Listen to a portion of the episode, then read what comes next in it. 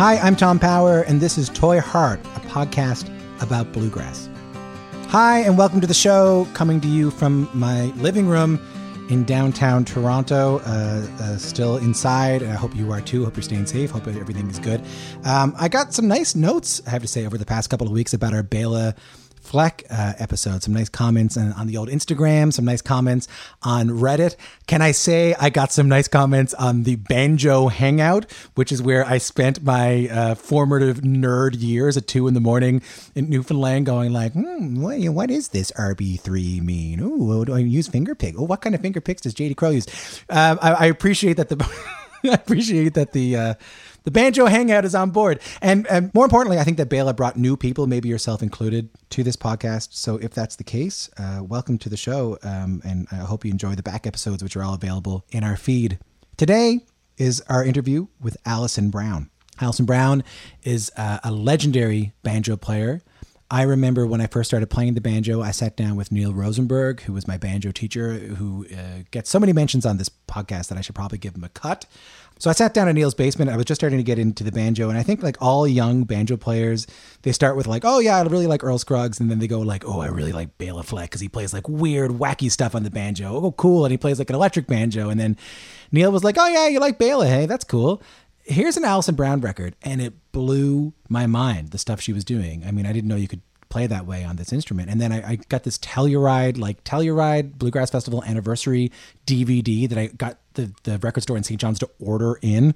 And it was Alison Brown. Joe Craven was playing like kazoo and congas. John Doyle was playing guitar, and they just really killed it. They were really incredible. But here's the thing. I feel like when you talk about great banjo players, or when there's like a list published of great groundbreaking banjo players, this is just my opinion, but I don't often see Alison Brown's name mentioned. Frankly, the names I do see mentioned perpetually, and I'm not going to say who they are fellas, are guys. And I think that there's meaning in that. And I think that's a shame. And I was pleased to talk to Alison a little bit about that, but more than anything, I was pleased to talk to Alison as what she is, a groundbreaking musician, someone who really stretched what you can do with the banjo and made beautiful music while showing the capabilities of the instrument. And not only that, she changed the way the business is done through Compass Records, providing a life and a career for musicians who might otherwise not have anything. And she also chose this path, kind of against all odds. Her parents didn't really support the idea of her playing the banjo. She went to Harvard. She was going to be an investment banker. I mean, everything was going to happen. She was going to be living in a penthouse and stuff like that. But the banjo and more importantly, music was what was driving her heart, and she followed her heart. That's not inspiring. I don't know what is. So I sat down with Alison Brown at her studio at Compass Records in Nashville. It's the same studio that Aeroplane, like the John Hartford record, like one of the greatest records of all time in any genre, was made.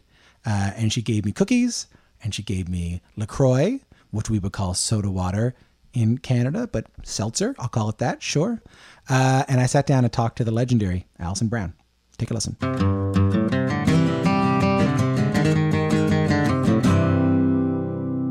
It's nice to hang. I've been a big fan of yours for a long time because I remember coming, I'll be honest with you, I remember going to Neil Rosenberg's house, sitting in his basement and telling him I like Béla. I heard this guy Béla, Béla, and he was like, oh yeah, Béla, you like that guy? Yeah. I got someone you like too. And he gave me one of your records. It was the one, it was like a yellow cover, and it had a cat playing banjo. Yeah, just like that sticker on the wall over there. There's a banjo cat, yep.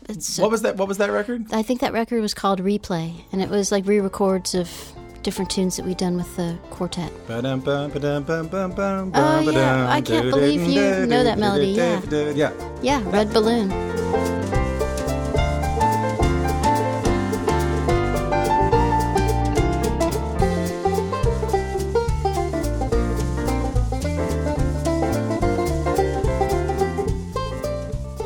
Great tune. Thank you. I love that song very, very much. Oh, awesome. Thank you very much. So I'm just here, I'm really just talking about, I kind of want to just kind of talk about you a little bit.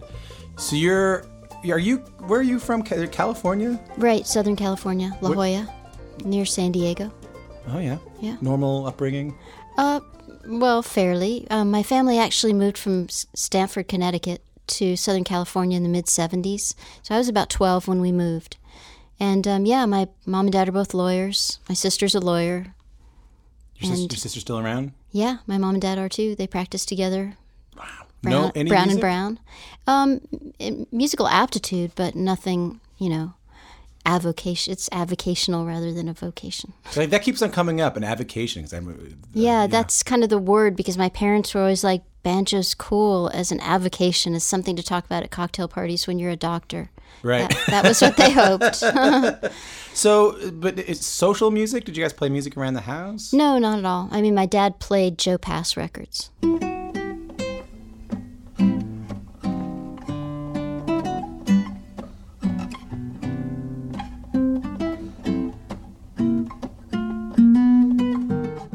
So you're a bit of an aberration? Totally, an aberration, and one could almost say a pariah, but not quite. No relatives, my grandparent played on the Grand Ole Opry, No, none of that kind of stuff. So what happens? You decide to learn the guitar at one point. Right. My parents were taking folk guitar lessons because they were listening to Joan Baez and Judy Collins and Peter, Paul, and Mary. I'm really dating myself. But this was like the great folk scare, 68, 67? It was more like early 70s. Mm-hmm. And so they wanted to play, The Cruel War's Raging and all those tunes. And so they showed me my first chords. And it happened that their guitar teacher was a banjo player. And he lent me a copy of the Foggy Mountain Banjo record by Earl Scruggs. Mm-hmm. My dad labeled it. He made a cassette tape of it. Labeled it Hillbilly Music, and I really loved it.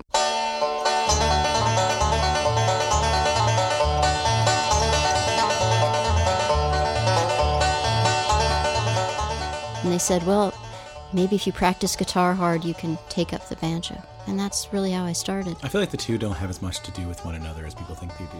The guitar and the banjo? Yeah. I don't know. For me, they did, because the picking thing, even though the strings are different, it's still this idea of using your thumb, index, and middle fingers.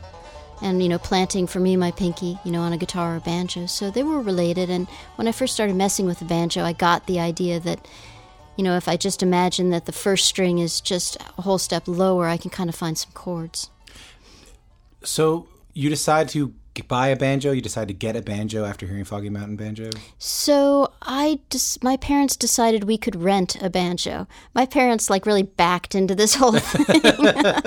So we rented a banjo, and it was whatever, it was $5 a month or something like that. And we eventually bought it. It was $100 altogether. What was it? It was a Mayfair banjo. It was horrible. It was one of those awful banjos. Do you still have it?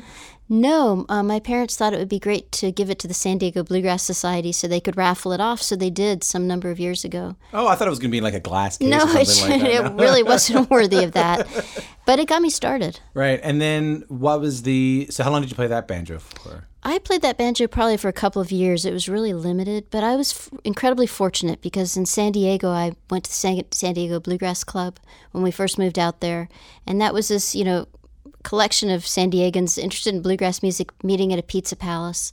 And if you talk to enough people who play bluegrass music growing up in California, the pizza palace thing will be a theme. Yeah, I think I've heard that with the Nickel Creek folks, too. Yeah. There's a Pizza palaces. And I think that goes back to the Shakey's Pizza Palace and the four-string banjo. There's some affinity between pizzas and four-string banjos. What? Yeah, it's just maybe kind of like the mascot of the chain or something, to have these Dixieland banjo players in those pizza palaces. So somehow that evolved into bluegrass music was welcome too. So these were jams? So they were jams, and there was a stage set up, and so there'd be people up there, taking their turns playing, and then, number 46, your pizza's ready, over the loudspeaker, that kind of thing, and picking in the parking lot. Were you good right away? I was good at guitar right away, but banjo was much more of a struggle because, as you know, getting used to having those picks on your fingers it's really awkward. Yeah. It's really awkward for me, and so it took me a couple of years to feel like I could kind of do anything. But then when I went to the Bluegrass Club and saw Stuart Duncan playing with his kid band, which was called the Pendleton Pickers, that was inspiring. And then even better, his dad, who was a retired Marine, kind of forced Stuart to play with me. And why? I think they must have felt sorry for me. I don't know. Maybe they just thought it was maybe kind of a worthy cause. And they had an extra banjo that was an Aida banjo that was way better than the Mayfair I had. So for a long time, I played their Aida banjo. Did you have any idea that it was rare at the time for a woman to be playing the banjo? No, I didn't really become aware of that until I started to play enough to be looking around and seeing that there weren't a lot of other women doing it. There was the woman in the Stoneman family, right? Right, Ronnie Stoneman. Although I would say that she was probably an entertainer first, and maybe a banjo player second. Yeah. But in terms of like serious practitioners of the banjo, there was Lauren Sceppe, who played with a band called Lost Highway that was a big, like, really popular regional band.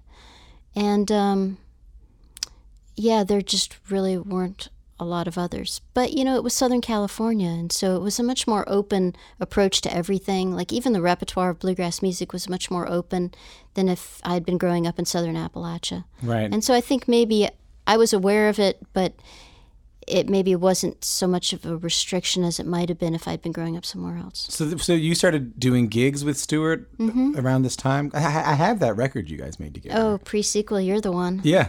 Like I say, you can't escape your past. It's a funny record because I feel like because half of it's original music and half of it's old tunes, like standards. Right. And all the original music have like weird titles, you know, like Mashed Potato Batman or something like that. It's like, pretty much like that, yeah.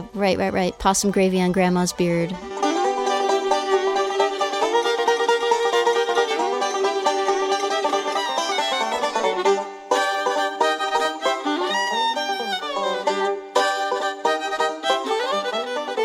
Yeah, I guess track like one, that. I think. Yeah. Oh, gosh, you're right. I can't believe you know that. Yeah.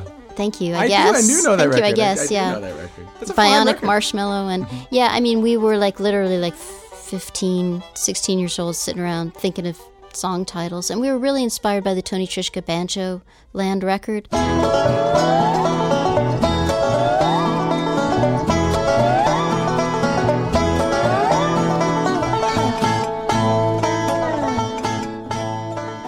He had a tune on that record called Smashing the Atom, so that was kind of like, okay, well, if Tony can name a tune that, then we can think of something at least as weird. So this is 15 or 16, so had you already won the banjo contest by this point? Well, that was when I was 15, and... why did you win the Canadian National Banjo Championship? That's an excellent question, and really the truth is, because I can't believe this is the truth, but I really thought it would look good on a Harvard college application. And there was no American National Banjo Championship. Hold on. I know, that's really... Is that true? It's true. Take me through this process. So you knew you wanted to go to Harvard, and you thought, you know what'll get me in there? Winning a banjo championship. Well, I thought like winning a National Banjo Championship would look good on the application. And so where'd you go? Where did I go in Canada? So in Durham, Ontario, there was the Canadian National Five-String Banjo Championship, and it was all different categories, and I won the five-string category. What did you play? I played CJ's Breakdown, which is the theme song of the Wayne Rice Bluegrass Special radio show, which is the longest-standing bluegrass radio show anywhere in the country now, on KSON Radio in San Diego. He always opened his show with that. It's a great tune, Carl Jackson. I don't know the tune. I must take a listen to it. Yeah, you should. It's very melodic kind of intro, and it's a great tune. So you must have known at this point that you had an aptitude for this instrument. Yeah, I mean, I would say so. Yeah, like you were, but there can't have been many other kids like you who liked bluegrass. Well, not at my high school, but there was Stuart, and that was incredibly fortunate. Well, when I was just talking to Ricky, you know, he was talking to me, Ricky Skaggs, he was talking to me about being this sort of child prodigy in Kentucky, and his friends were all into the Beatles and were all into the Stones and stuff like that, and then he meets Keith Whitley, and all of a sudden he goes like, oh, there's another person here like me. And is that kind of what happened with Stuart? That's incredibly the same kind of thing, because I mean, I went to a high school where people literally were surfers and surfer chicks. That was the culture, because it's a beach community. And there I was, like, wearing Western shirts and big belt buckles to school, because in California, the Western apparel and bluegrass music, at least back then, kind of went together. And, yeah, I had pictures of Alan Mundy and Tony Trishka in my math binder and stuff like that. So even then it was progressive bluegrass. Like, did you like Earl Scruggs? Yeah, I mean, Earl was the jumping-off point for sure. Yeah. But the guys who were pushing the envelope, they really spoke to me too. And when that the first David Grisman quintet record, the Pink record came out, like that music was just amazing to me.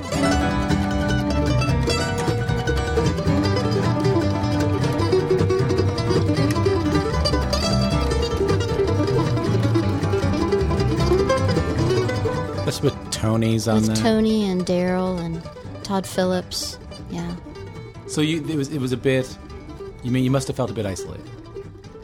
I don't know. Being into bluegrass in this school. Well, I mean, I guess I was a bit of an anomaly, but it wasn't necessarily a bad thing. But it was not like I've played in the high school in Boone, North Carolina. I don't know if you've ever done that, but played banjo at that high school, did a show, like midday show, and like half the kids got up and started clogging. I'm like, what's going on here? And the teacher said, well, they have clogging, you know, teams at our school. And so for them, that reaction to the banjo was like a completely natural, organic, you know, kind of what they came up with. And clearly no one was clogging at La Jolla High School. It is kind of how I feel down here, to be honest. Like, I remember standing in Michelle Concession's kitchen after Molly Tuttle played the Opry, and talking to Molly and Tristan Scroggins. Mm-hmm. And I had this theory. I talked to him a little bit about the work I had done in school about theory and classical music. Mm-hmm. And he was, not only did he not make fun of me, but he understood what I was talking about, mm-hmm. and then added something, you know? There is something about kind of finding your own group, finding your own kind of people. That... Well, I completely agree. You know, it's like there's a Jonathan Livingston Seagull quote about, you know, members of the same family not always being born underneath the same roof. And I've always felt that way about like the banjo and bluegrass music, because it's not what my family is about, but it's this other family that I've found. And it's a beautiful thing. Were your parents worried? No, they thought it was a really good thing because it was going to look great on my Harvard application. These were ambitious, kind of driven, eye on the prize kind of people. Well, you know, I think that they're just typical parents in the sense of wanting what's best for their kids. And certainly, you know, like, especially back then, and you have to remember how much things have changed, but in the late 70s, the idea of being a banjo player was like way more radical than it would be right now. I mean, because back then, what instrumentalists coming out of this music were like really making a good living at it. Right. Like David Grisman was on the cusp of like maybe breaking out. He had played The Tonight Show. Yeah. But with Stephen Grappelli. Yeah, but Béla Fleck, I mean, had yet to come along, and so there really wasn't much of a precedent for it. You know, it was even before Ricky Skaggs had his kind of crossover success. So, you know, it was... That it makes more sense now for someone to pursue something like this, I think, than it did for me to say that's what I wanted to do back then. Did you want to do that? No, I was pretty sure that I should be a doctor and talk about playing banjo at cocktail parties. But it wasn't like, I secretly, deeply harbor this love of wanting to be a professional musician, but instead... I have to become a doctor. No, not really. I'd say that I just didn't have the imagination to see the path then, and I think it would have taken a lot more imagination then than it would take now. So you ended up going to Harvard, mm-hmm. Studying history and literature. Is that when you focused on bluegrass? Well, that's when I figured out a way to write my thesis about bluegrass music. So when you went to Harvard, there was a bit of a bluegrass scene, right? Right. Well, Boston's still a great hotbed for folk music, and back then in the mid-'80s, it was even more so. So when I got back there, there was the Boston Bluegrass Union, which is still going, and the Boston Area Friends of Bluegrass, which was another bluegrass club. And the first night on campus, the Knoxville Grass were doing a show at Payne Hall, which I'll never forget because I'd only ever read about them in the pages of Bluegrass Unlimited magazine. I mean, that was really before bands could afford to come west. Mm-hmm. So, like, maybe we'd see one of the national bands a year out in California, and there they were, like, walking distance to my dorm. So, sounds kind of silly, but it was huge for me. I mean, I really felt like I'd landed in the right place. And were you playing? Mm-hmm. Yeah, it turned out that across the hall from you, there was a guy from West Virginia whose name's Will Carter. And I don't know if you've run across Will. He was one of the founders of the Clifftop Festival. But he was a bluegrass guitar player, so we'd sit around and jam, and so it was great. And were you playing straight bluegrass at this point, or were you starting to get a bit progressive? Well, you know, I was always playing nutty stuff with Stuart, so it was some combination of straight bluegrass plus the nutty stuff. And is the Northern Lights? Mm-hmm. What were the Northern Lights? The Northern Lights was a Boston area band. I love that you smiled when I brought them up, by the way. Well, because Taylor Armerding was, I think, really kind of the driving force behind that band, and they were dormant, but I found out about them through Joe Val, because I kept saying, you know, to Joe, like, who could I play with, you know, what kind of band? And he suggested I reach out to Taylor, which I did, and we kind of got the band going again. And it was this great opportunity for me, because Taylor's a great singer, like high tenor voice. Bob Emery was playing bass in the band then, and Bill Henry was playing guitar. And it was a quartet, and it was just super fun. We'd play, like, you know, whatever, Steak and Shake kind of pubs and stuff occasionally. And we made a record for Ravona Records in the early 80s. Any good? It's nostalgic, I suppose. Tell her where to go and what to do. Wash away the blood from her face and from her fingers. Hide her in the folds of your gown. Open up a hole in the sky before the fire comes down. But still just something to talk about at cocktail parties, something to do in your spare time. Yeah, I mean, I really thought about it that way. Nothing, even at this point, nothing that was said, oh, maybe the music industry's for me. I honestly, Tom, I think I was too afraid, because, like, the idea of thinking about going from Boston to Nashville, first, I'd only been to Nashville for about 24 hours when Stuart and I played on the Grand Ole Opry one summer. And hold on, back up. Right. You and Stuart played the Grand Ole Opry? We did. It was, I think, at 5 to midnight. We. How old were you? 15, and I guess he was 14. How'd you get that gig? Well, so after the Canadian National Banjo Championship, it opened many doors. So as a Canadian, I understand. You know, I'm sure. I get it. Yeah. So the folks at KSON knew some folks at the Opry, and so they reached out and got us a slot. So we actually played a couple of banjo fiddle duets. Hold on. Why? Why you? Was it because you were these young kind of phenom kids? Or? Yeah, I guess, you know, they kind of put in a plug for the hometown kids from San Diego, and they found us a 5-minute slot. You know, literally it was 5 to midnight. So what was that like to be backstage at the Opry playing that gig? It was crazy. What do you remember about it? I remember Jimmy Martin thinking that Stuart and I were both girls and giving Stuart a big kiss.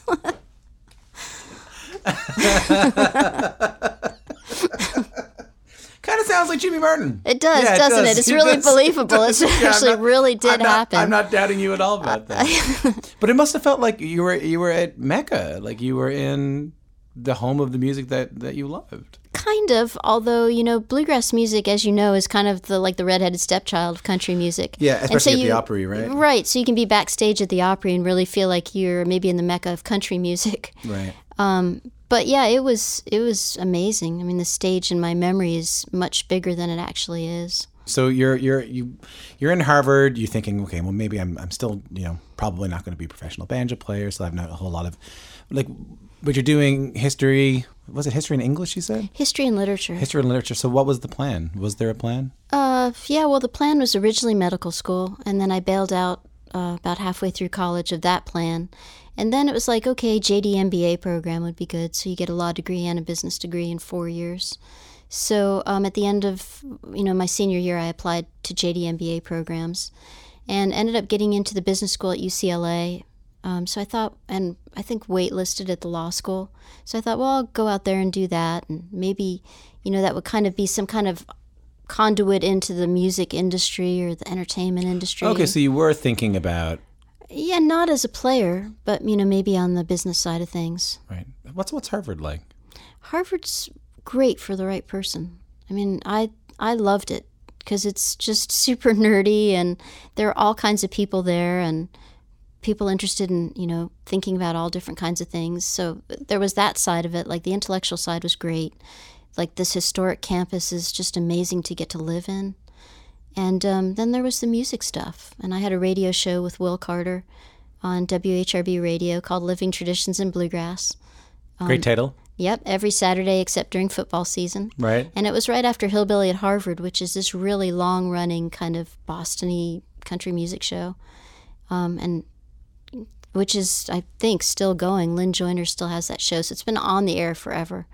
So it was great. There was just like, there was a place for the music, and then there was the academic side, which was fun. And in the summertime when you weren't at school, were you playing festivals? Were you doing any gigs at all? No, I was mostly going home and like doing jobs that would look good on a application for grad school. Were you still in touch with Stewart? Somewhat, yeah. He went to college in Levelland, you know, college out there in Texas for a while, and then I think just started touring after that. Right. it's fascinating, this whole thing, because I came in here maybe with a bias, and I thought that, and I was looking at my notes, which is really interesting for me. Like, I came in with these notes of, like, strict parents who forbade their artsy daughter from being the true banjo player that she is. But everything I can tell up to this point is that wasn't really something you were even thinking about. See, so, but I know people who are in, like, investment banking who are as passionate about it. Exactly. So do I. As I am about music, as you are about the banjo. Right. Exactly. And that's a perfect conduit to how I got to be doing what I'm doing, because after business school, all the people in business school wanted to be investment bankers, because that was like the big kind of Wall Street gig that everybody coveted as an MBA. Right. So I'm like, oh, okay, well, I'll interview for those jobs. And I got a job with Smith Barney in their public finance division, basically structuring tax-exempt bond issues. Wow. And like you just said, I mean, I worked with some people who are absolutely passionate about thinking about bond structures. Were you good at it? I was good at writing the proposals and decent at running the numbers, but I didn't wake up in the morning and get in the shower and think about, like, different interest rate structures and repayment schedules. Were you, I mean, these are the kind of jobs where you can make, like, a ton of money, right? Yeah, you can. You can definitely make a ton of money. And I know a lot of people who went that route and have made that ton of money and are still, this many years later trying to find their passion. What's interesting to me is that it wasn't, so you weren't giving up a life of, I mean, I don't want to disparage any occupation, but you weren't giving up a life of making $30,000 a year, working in a boiler room. I mean, just Ricky was talking about working in a boiler room. Right. Hated working in a boiler room, wasn't paying him that much anyway, decided to go out with the country gentleman, right? Mm-hmm. Like, for you, it was something, if not lucrative at the moment, but something with the potential to be incredibly lucrative. Right. So the stakes are a little higher to stop. Take me through the decision. Well, I think, I'm a really big believer in big decisions being made in baby steps, and not really bold enough to kind of jump with both feet into the pool. So I kind of decided after a couple of years, maybe 3 years of doing the investment banking thing, that I would take a little time off and take some jazz guitar lessons, because I'd always wanted to study jazz guitar. What led to that decision? What were you feeling in those 3 years? Just kind of this realization that we were talking about, that some people wake up in the morning, thinking about refunding bond issues. And like when I got the job, or when I was interviewing with the investment banks, they'd all be like, do you wake up in the morning and want to bite the ass off a bear? And I'm like, okay, I guess I could bite the ass off a bear when I wake up in the morning. I mean, that's kind of like, that's... What does bite the ass off a bear mean? I don't know. I think just kind of the aggression that they're looking for in the people that they hire. And I'm like, I guess I could do that if that's what I have to do. But that's not really where my heart is, right? And I think that I just realized that after a few years, I was never going to be one of those people who just was dying to think of, some new way to refund tax-exempt debt, which, by the way, is the most boring side of investment banking anyway, because it's... Even for investment banking, it's still... I would say so, yeah. Because, like, I don't know how it is in Canada, but in this country, certain kinds of governmental entities can issue tax-exempt bonds, which are basically purchased by institutional investors. So it's dry, and it's all, like... bond issues to fund sewers and waterworks and stuff like that. In Canada, it's mainly maple syrup based. Yeah, no, it's far better. It's sweeter. I love that you were in the boring part of investment banking. Right, so that maybe made it easier, because I think if I'd been on the regular investment banking side, where you're just like doing, IPOs and stuff for companies, it might have been more interesting. But basically, this was the really dry stuff. It's even boring to investment bankers. So. And still playing banjo. And still playing some, like... casual stuff with a local band. But you weren't putting in like hours a day practicing or anything? No, there's no way you can, because in those kind of jobs, if your superiors get wind of you spending hours doing anything other than writing tax-exempt bond offerings, then more work appears. Did your chops go away? Well, you know how it is with banjo. It's like it requires a lot of maintenance, but you can get it back. So. Yeah. Yeah, I'm sure that they did, because I really wasn't playing that much. But then I kind of came to this realization that it was okay to allow myself just like this little hiatus. So let's go back to that. So you're sitting in your office one day and you go, you know what, I'm just going to take a little break. Do you remember where you were when you decided to do it? I don't exactly, but the bond market had gone through some ups and downs, and I kind of watched some senior people get laid off, like right before Christmas. And I'm like, well, this really sucks to work for an organization that would do that. That's like really nefarious timing. If you've got to do that anyway, you know, why pick right before Christmas? I'm like, I just really wasn't sure I wanted to stay in that business and in that culture. And look at the culture too, right? Because it can be a bit cutthroat, hey? It's cutthroat. It was very male-dominated. I don't know how it is now. Maybe less so, but I mean, that it was definitely like a good old boys kind of industry. Well, yeah, well, and of course you go to the much more equal world of bluegrass music. Banjo playing, right? So I don't know. I think it was a couple of things that kind of piled on, and then and I was married at the time, and that made a big difference too. I think that if I had been completely on my own, I would have been probably too risk-averse to trade in my paycheck for a big question mark. But I kind of had the liberty to do that. So I just decided to do like this 6-month hiatus. To do what? To just take jazz guitar lessons and try to see if I could write some tunes. Because I really hadn't written that many tunes of my own. I feel like I'm missing something. Like, up until now, I have had no, with respect, no inclination from you that you wanted to perform for a living at all. Well, you know, Stuart and I made Pre-Sequel because you're the guy who bought it, so you know. And I think I bought it at a used record store, by the way, so I don't know if the money even came your way. No, I'm sure it wouldn't have, no matter where you'd bought it. But and so I just had this idea in my mind that since I'd made that record, it would be nice to make another record. And I was kind of wondering if I could write more music or any music because the tunes, as you mentioned, the original tunes were a little goofy on that record. And they, you know, I don't feel like they really pushed me in any way compositionally. They were just kind of like bluegrassy tunes that we thought of. And so I think I just had that idea in the back of my mind. And I mentioned too that Northern Lights had done a record, and I'd written a couple tunes for that record. And so I still had that question in my mind if I could do that. So I still really wasn't thinking that I would become a banjo player. And honestly, if I hadn't gotten a chance to join Alison Krauss's band, I really doubt I would have been. From what I understand, that was towards the end of the 6 months. Yes. Yeah, it was. So the 6 months, how does the 6-month hiatus go? Are you thinking, oh God, I'm going to have to go back to this job? Not really. I'm just thinking this is kind of fun playing, you know, taking guitar lessons and trying to write tunes. And I wanted to make a record. And so I was trying to write tunes for a record. And then I wasn't really sure. I mean, I was kind of figuring maybe I'd get a job with Levi's or some other, you know, kind of more interesting kind of company in San Francisco. And then it really just happened that someone who I knew at Harvard, Carrie Estrin, who was a concert promoter in Cambridge, she connected me with Alison Krauss. Let's talk about that a little bit. So had Alison heard of you? She had that. She must have had the other copy. Her banjo player in her band, Mike Harmon, had the other copy of Pre-Sequel. And so he'd played it for Alison at one point. Check this out, you know. So she knew my name.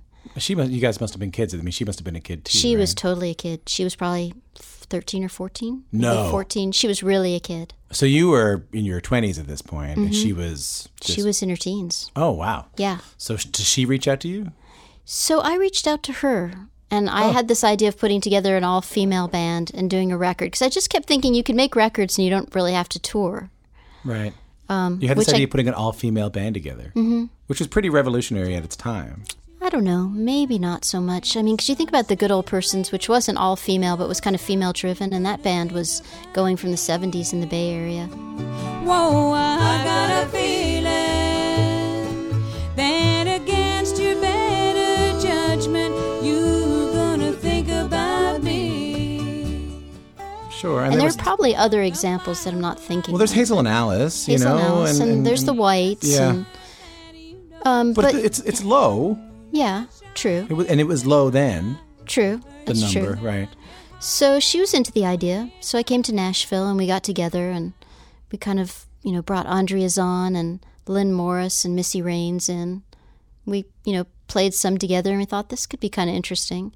And while that record never happened, when Mike was leaving her band, she's like called me up to see if I could fill in on a few dates, and that's how that happened. So how was that? How was it? Yeah. Awesome.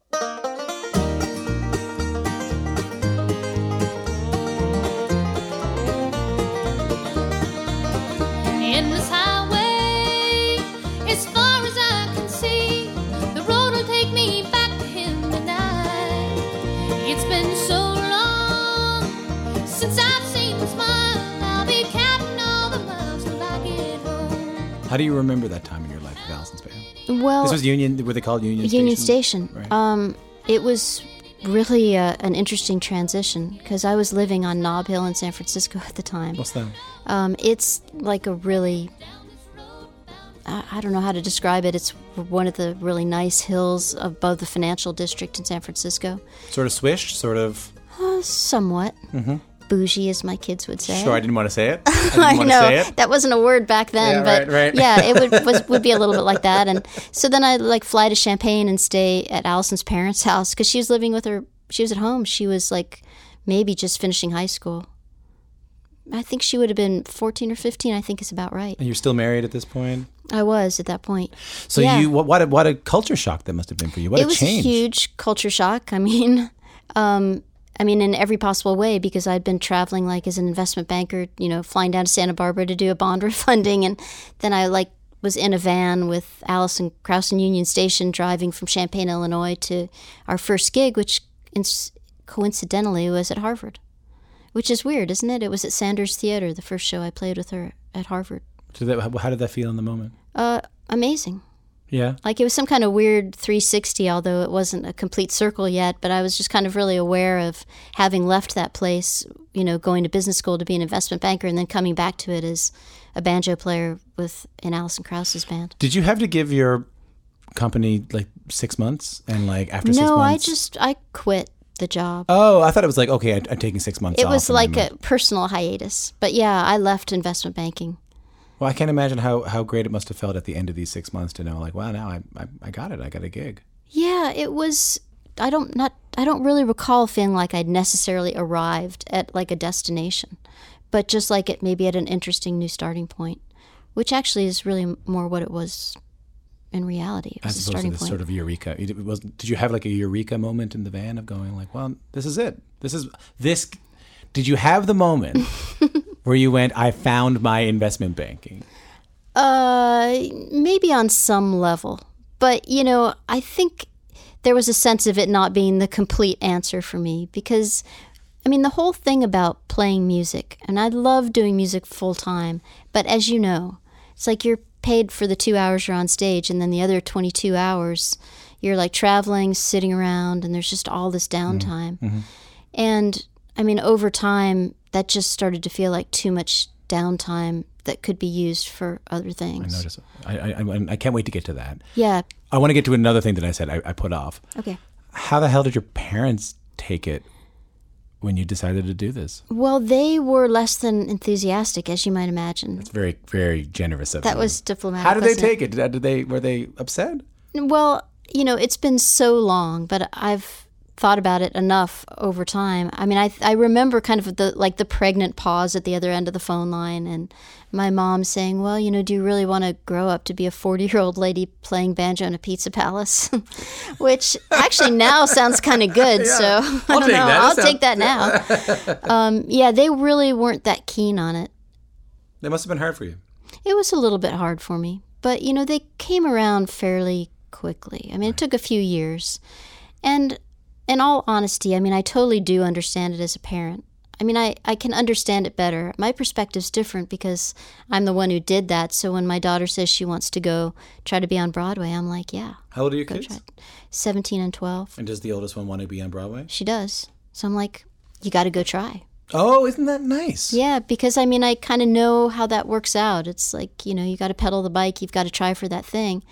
But, and if that doesn't work out, I really do feel if you project the right energy into the universe, you will find the right path. Yeah, it feels like that sometimes, doesn't it? I really think that that's true. But, go back a generation. My parents were, my grandparents, came up during the Great Depression. So it really colors your experience and perspective a lot. So what kind of gigs were you doing with Allison? Festivals? So clubs? Festivals, clubs, yeah, all that stuff that bluegrass bands do. Driving. And yeah, a lot of time in a car, kind of boring. Mm-hmm. Two women in a bluegrass band, everything okay with that at festivals? No weirdness from anybody? No, it was a bit of an anomaly, but not that much of an anomaly because there were plenty of bands that had some women in them. What was unusual, I think, is that Allison was the band leader. And when I think back, there weren't that many bands, certainly not nearly as many as there are now, that were female-led.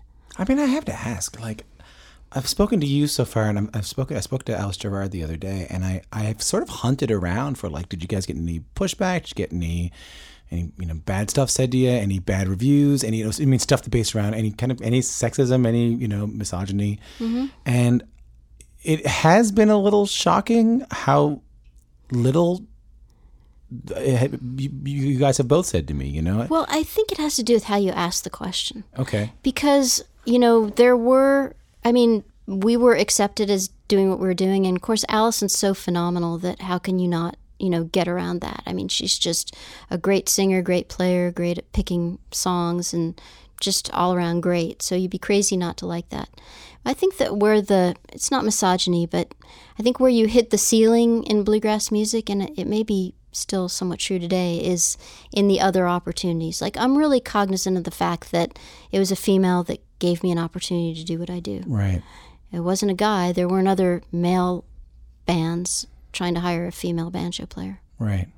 And I think that that's the difference. I think there are fewer opportunities. There certainly were fewer opportunities then. If she hadn't hired me to do that, I think I said that a while ago, I'm really not sure I'd be sitting here talking to you about playing banjo now. Right. So what was it that made you decide to leave Allison's band? It was kind of a mutual decision. I think she was interested in kind of exploring some other directions with the banjo player. Mm-hmm. And I made a record that was pretty, it wasn't straight ahead bluegrass. Simple Pleasures, my first solo record that David Grisman produced.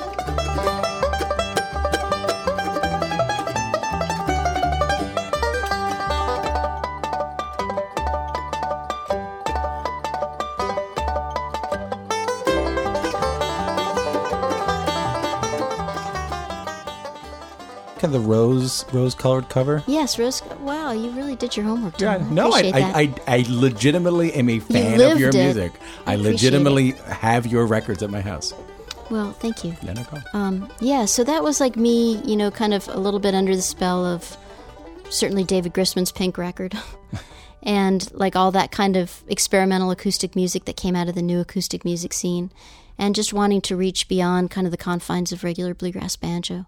Mm-hmm. So that music, there was like one or two tunes on that record that Allison felt were suitable to play in Union Station, mm-hmm. but definitely not the rest of it. So I think it was just time. Was it a hard call? It was a tough call, because I'm a huge fan of hers, and I'm a huge fan of the music, and it was incredible opportunity. To get to live that dream. It's like I often think about, like, the first time I got to drive on Highway 40 East and see the sign that said Pike County, or that's probably the wrong geography, but just to see the signs that referenced, Earl Scruggs banjo tune titles.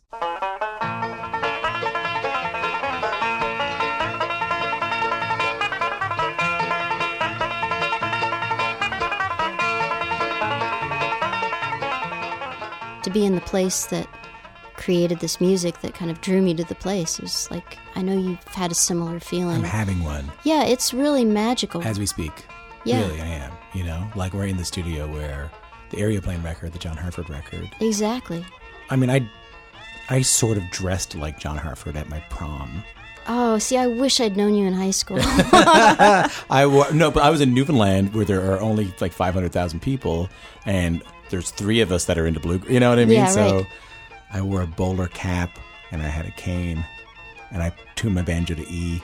I love that. So I could play Lorena. Yeah. And I'm here where that record was made. I'm having a moment of that right now. Yeah, it's crazy. It's the magic of the banjo and all these other things. It's like that thing that fascinates me, I think fascinates you too.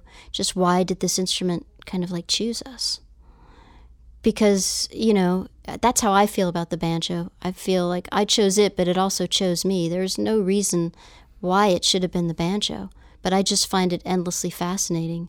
Not only the instrument, but the culture it comes from, and what it says about the American experience, and even how it like brings together people from such disparate backgrounds.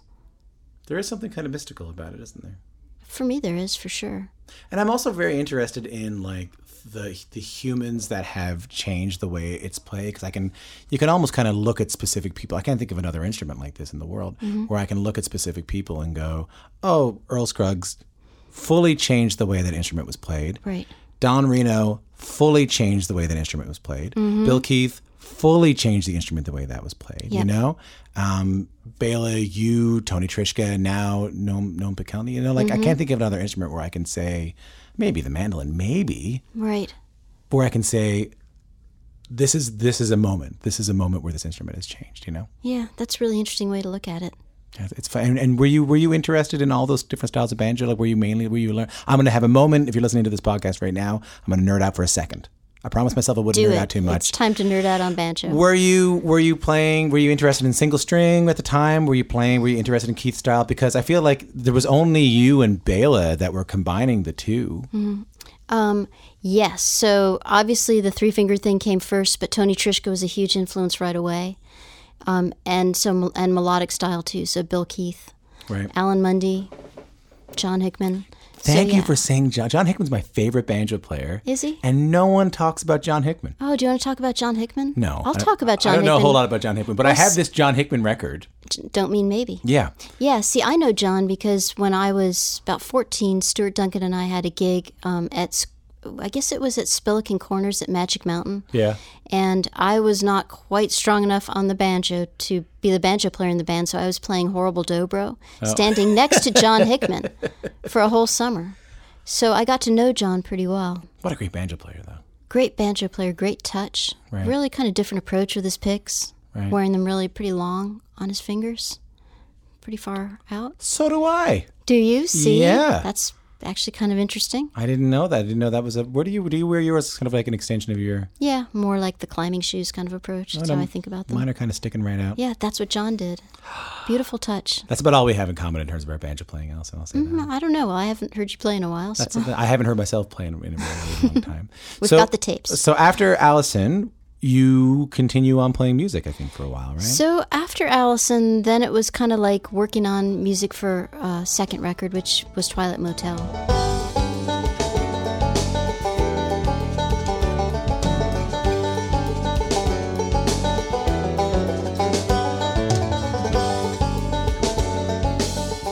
And recording some of that, and then seriously, you know, my parents were like, well, we really do think you'd enjoy law school. Are we still married in here? No, not anymore. Okay, so somewhere in here, the marriage. That kind of fizzled out. So you're sort of suspended then? You're sort totally, of yeah. Own. I was living in Nashville, trying to figure out the next thing. Nearly went to law school, and literally just as I was thinking about doing that, I mean, almost within like the same moment, I got a call from Michelle Shocked. And so she... Michelle Shocked, right. Yes, when I was in Allison's band, she hired the whole band to play a track on her Arkansas Traveler record. This is like a bluegrass record she made? I don't know this record. It's kind of a string band record. It's actually a brilliant record. What she did was kind of take old tunes like Blackberry Blossom and Cotton Eye Joe and write lyrics to go with these old tunes. Mm-hmm. So we played on Prodigal Daughter, which was her version of Cotton Eye Joe. It's worth checking out. Yeah, I'm sure it's on Spotify. Cool. Because she's a genius songwriter and she's a genius entertainer. And here again, like another female creating an opportunity for me. Right. And she hired me to be her band leader on her world tour. And she needed somebody who could help put together a band that could represent that record plus her pop records and her R&B record. So, and for kind of folky records. So that's what I did. How long did you do that for? A full year. Touring worldwide?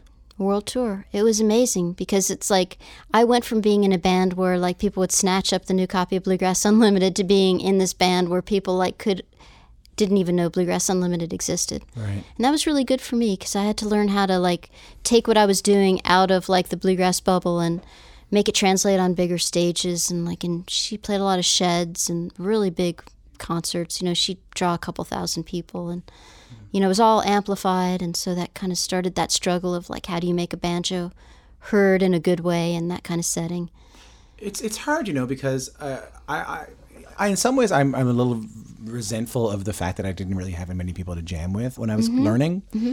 I am grateful that I had the opportunity to play banjo with a lot of different genres of music early, like play rock early, play with a lot of singer-songwriters, because mm-hmm. it does make you a better banjo player. And I guess that's what you were experiencing there, too. You weren't just playing bluegrass. You had to become a better instrumentalist. Yeah, I think so. I mean, it made me become like a broader thinking musician. And it really expanded my awareness of other kinds of music, because honestly, I really was just like all about bluegrass. Even if it was like the bluegrass on the fringe, it was still bluegrass music. Like I'd never heard a Van Morrison record. And for example, or the band, like I was aware of like... I love the way you say it. Like the band? Is this somebody? I know, exactly. And so when we first started touring with Michelle, I had hired Gary, who I'd met, who's now my husband and co-founder of Compass Records, and so we'd sit on the bus like for hours, and he'd have his pouch of CDs, and go through that stuff. I didn't think you were going to say CDs. Yeah, I know. No. I bet you didn't. But we just sit there and listen to all this stuff, and I hadn't heard any of it. So. And he's like a rock guy, or he came from R&B, Southern Soul, some country. He toured with Patti Loveless, Delbert McClinton. And you were showing him bluegrass? He knew some bluegrass because he'd actually played with some banjo players in Atlanta, but he was mostly showing me stuff. From what I understand, this was sort of a fortuitous meeting because you and Gary sit down and you decide to ask one another what the good life is. Well, right. So there's that story, but that actually is true. Being in the cafe in Stockholm, Sweden. I believe it. Tell me the story. Yeah. So the story is, and it kind of riffs off what I was saying about being a musician is like the 2 hours on stage, 22 hours of like lots of sitting around. And there's a lot of time to do other things in that day. And so we kind of agreed about that. And we're thinking about how you could combine playing music with maybe helping other artists get their music out there, and how you could basically fashion a life in music. And it kind of gets back to, I think, something that I think is really is pertinent today for artists, which is, being a musician, making a living in this music. You have to think of it as a cottage industry, and it's kind of like, your life is in the center, and it's really the spokes of the wheel that help you kind of get the revenue to afford your lifestyle, right? And so that's really the way we were thinking about it. We got the cocktail napkin out and drew the good life, and it had these little bubbles of like record label, touring, have a studio, which I can't believe we actually have, family and some other things. And that's really kind of where the idea to start Compass was born. Is that, and did you stop playing with Michelle after that? Is that the... We spent a year with her, and it was a really tumultuous year in her career. It started off with this big world tour in Europe, and it kind of ended with 4 people in a van in Australia. Right. And it was edifying in many, many ways, and it was definitely a year was the right amount. I feel like you did an Indigo Girls run, too. I've toured with them kind of on and off and played on a bunch of their records. And I'm gone.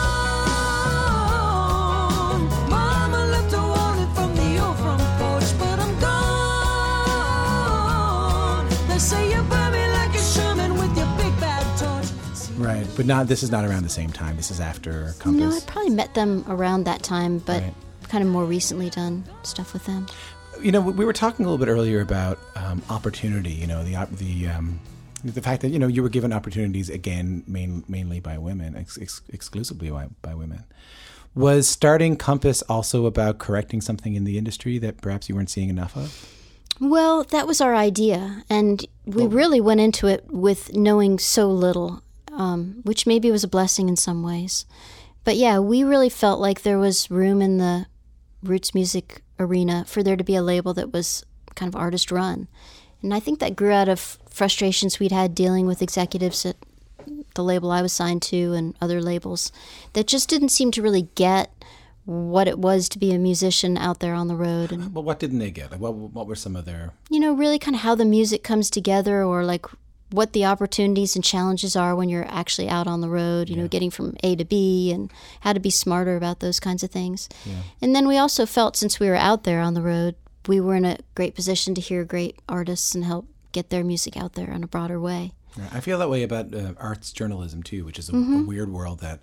I'm sure similarly that you probably have moments where you can't believe you're working for a record label, which was probably once the enemy, or at least something you were a little bit cautious about. It was never really the enemy, because I was signed to a label back when you had to have a label. Back when there was still a filter. There was no way to get your music to the market.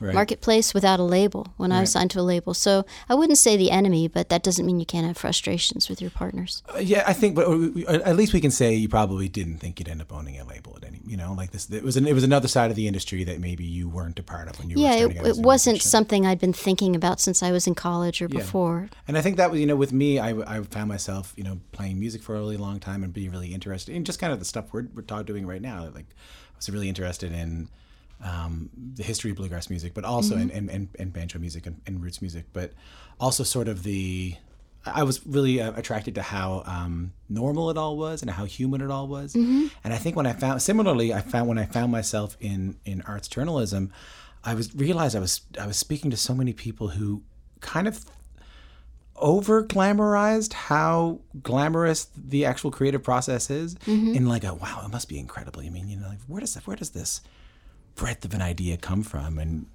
you feel like you're an asshole if you give the answer, well, it was 4 hours into the session and we didn't have anything, you know. Mm-hmm. You know, I was just trying, you know. Yeah. How unglamorous it can really be, you know. Right. No, it is interesting how the perception of people who aren't in this is like so much rosier or maybe so much more romanticized than how it actually can be in reality. But you never had any feelings of selling out? Like, I know I'm not, you know, I've definitely had moments where my friends are all, you know, touring full time and I'm touring a little bit, and I'm also, you know, have a day job in, you know, in music and something I love my radio show more than I can ever say. Mm-hmm. But you know, there are moments where I'm a little jealous of my friends who were just on the road all the time. Did you ever have any of that when you started this label?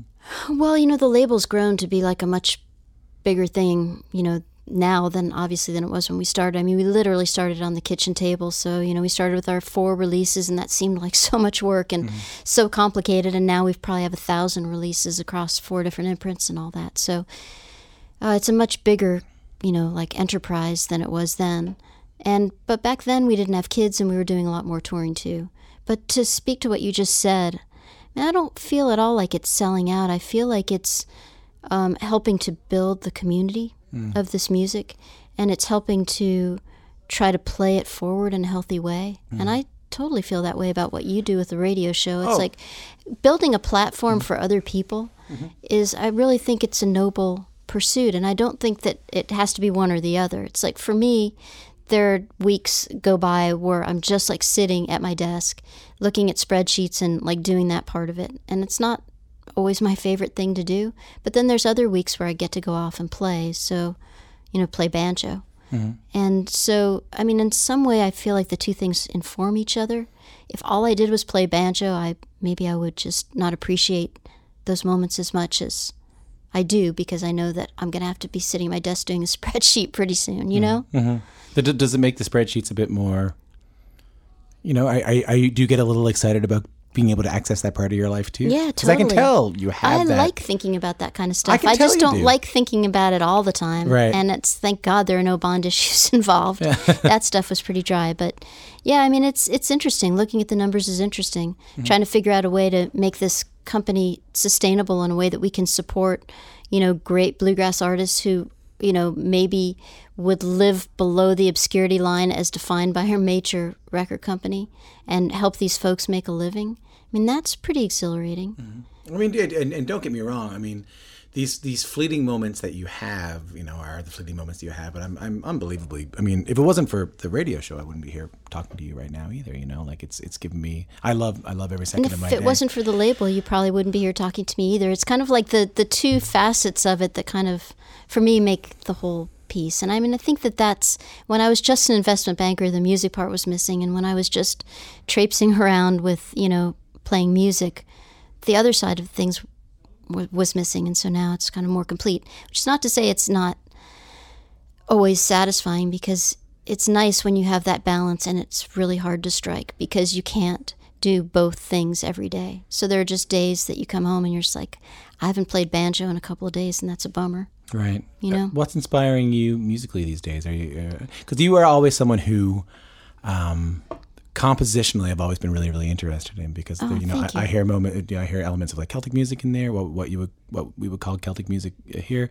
You know, I hear some jazz, some country music. Like, I hear what we unfortunately call world music. Like, I hear a lot of that in there too. Well, right off the bat, I feel like you haven't had a lot of stylistic limitations put on the banjo, but I feel like you've always been able to do it in a way that doesn't rub it in my face in a very look what the banjo can do kind of way. It always just felt like a pretty pure expression of what you were trying to do. Well, thank you. I appreciate that. Do you know what I mean by that? I think I do. I mean, sometimes I feel like, for better or for worse, my approach is just like informed by my femaleness. And I know that like when I play with all men, which is most of the time, like a band like Newgrange is a great example. I don't know if you're familiar with that band. It was a special project kind of thing that Mike Marshall and Daryl Langer put together with Tim O'Brien, Todd Phillips, and Phil Auberg, great pianist, and I got to play banjo.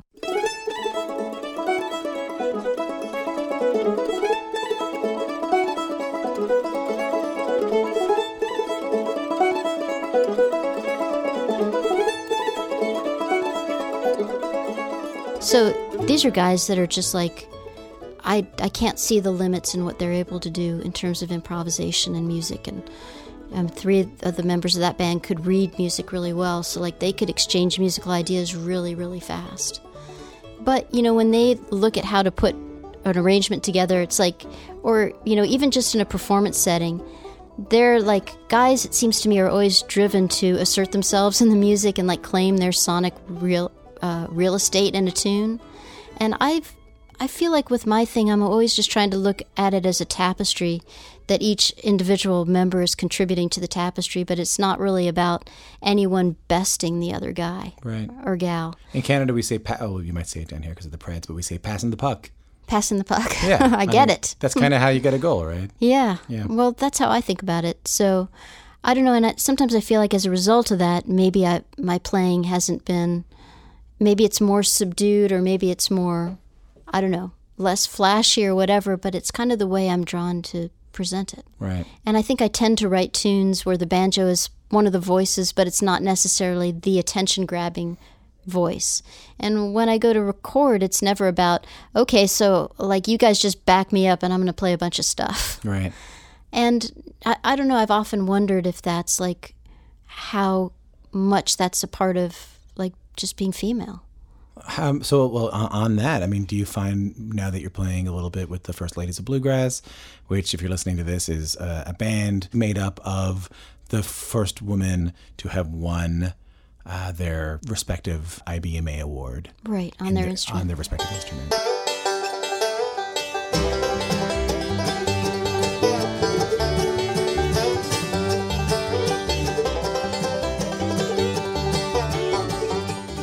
Which incredibly took 26 years to happen, that there would be like a full band of women to win an Instrumentalist of the Year. When did you win yours? In 1991. Wow. And Molly Tuttle won hers in, I think, 2017 or something like that. I mean, it's just, over a quarter of a century that it took for that to happen. But yes, that kind of is, it's an interesting question, because when we sit around to work on a tune, and I see this a lot with women, and I think it's a beautiful thing, because I think women are kind of natural consensus builders, either that or we're just socialized to be that way. And I think that's something that the world needs more of right now. But it's always like, if the song's too long, everyone's always like, cut my solo, no, cut mine. And I don't see guys do the same kind of thing. Right. It's just interesting to me. Yeah. I'm not saying the result's better one way or the other, it's just different. And I find that in my own playing, too, that my approach, I think, is just informed by that way of thinking. Then I have to ask the big question. Are things getting better for women in bluegrass music? Oh, so that's a big question. Yeah. You know, I think that things are better, but I don't think that they're as good as they need to be. What do you mean? Well, I think that for lack of a better term, the glass ceiling still exists. And I think... Is that a real term? I've never heard that term before. Well, I don't know. Like, we like to think of the First Ladies as smashing the glass ceiling. I don't know who came up with that. But, and it's true on some level, but then you think about the fact that everybody in the First Ladies is a band leader. And I'm like, well, why are we all band leaders? And for some of us, for some of the women, you know, it kind of makes sense for them to be front people, and others not so much. But I think that it's still difficult for women to find opportunities to play in male-dominated bands. And so I think as a result, women are just like, heck with that, I'm just going to build my own. Right. But now you can kind of do that. You couldn't have done that back in the 1940s when you had to have like either your brother or your husband in the band, or you would be, you know, or it wasn't appropriate for you to be out on the road. So that's all changed. But I think there's still, you know, until there's really parity in terms of opportunities, women are still going to have a bit of the short end of the stick. What do you think like the bluegrass community, maybe even not necessarily something like IBMA, but just the bluegrass community could do as a whole to help? Well, so this is what I think is so exciting. I mean, I think we've finally gotten to this place, this moment in time where there are enough women like peppered throughout the bluegrass ecosystem that we just have to support each other. We have to create opportunities for each other. You know, back when I was growing up, there just weren't enough women to do that. But like I said, it was two women that created opportunities for me to be the banjo player sitting here that I am. Mm-hmm. And we just have to really take it upon ourselves to create those opportunities for each other wherever we can. Are you seeing moments that make you hopeful? Well, absolutely. I mean, I see a lot more bands with female members in them. But that's the thing that's the most exciting to me. It's just that, you know, we've got the role models now in terms of, like, if you want to grow up to be a great flatbed guitar player, well, Molly Tuttle did it, so you can too. And that kind of stuff, I believe it makes a real difference, the visualization of what you can become. Like, without that, you're really kind of whacking your way through the weeds. But if you can see what you're shooting for and say, you know, Missy Raines did it, so I can do it too, that makes a big difference. Does it feel like you're living the good life from the cocktail napkin? Absolutely. I'm super lucky. I'm not refunding bond issues. I get to play banjo. I get to help get other people get their music out there, and I'm talking to you today, so that's pretty awesome. And we got to eat cookies and drink seltzer water. We sure did. Allison, thanks so much. Thank you, Tom.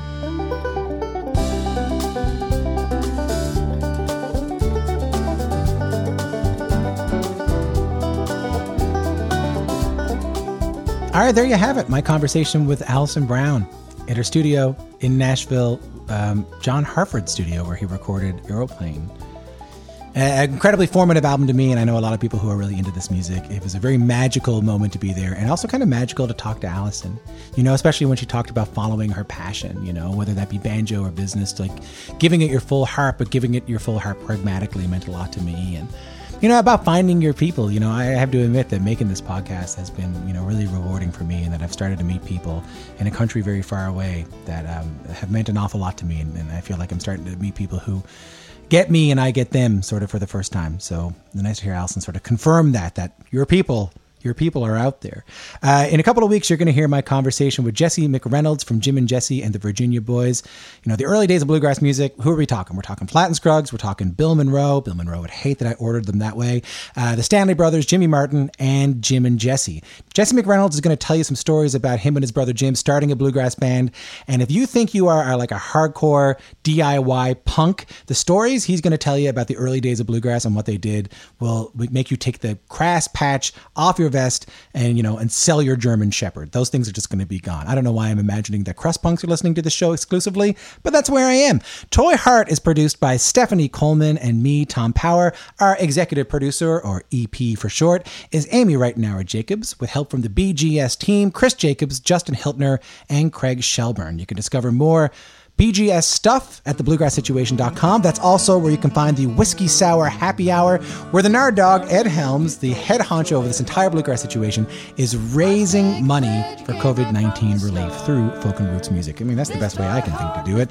Check that out at thebluegrasssituation.com. This show is mixed by Mike Laval and Stephanie Coleman. Transcription by Rob McLaren. The theme music, Toy Heart by Bill Monroe, is performed by Kristen Andreasen and Chris Critter Eldridge. You can like and subscribe and find us on the old Instagram at Toy Heart Podcast. We check that way too much, so drop us a line there. We'll see you soon for Jesse McReynolds later on.